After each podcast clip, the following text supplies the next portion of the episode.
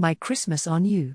A big family Christmas, that's what we have in Liberia, as Gerry, our communications officer, found out. If you know anyone from Liberia, then you'll have heard the phrase, My Christmas on You.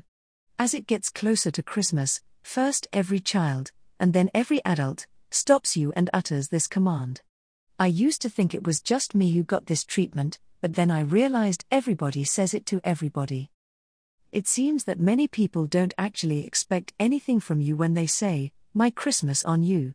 For your friends and colleagues, it's one of those things you just have to be first to say.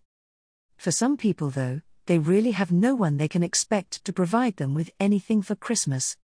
Liberia's equivalent of Santa Claus is Old Man Beggar, who circulates among the houses in the lead up to Christmas along with Santa Claus.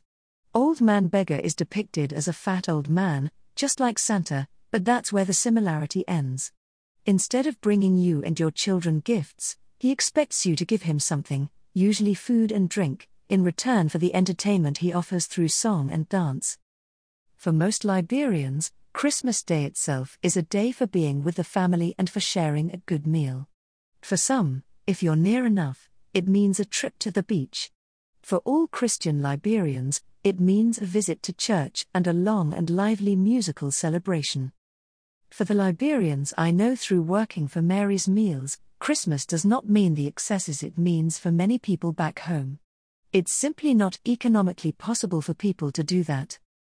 There is the need for a little more scrimping and saving to find the fish, rice, chicken, pepper and greens for a traditional celebration on December 25th. This festive season, thank you for all you do in remembering the children Mary's Meals feeds in Liberia and in 14 other countries across the globe.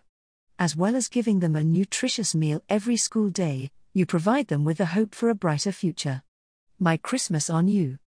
Brought to you by Audio Harvest.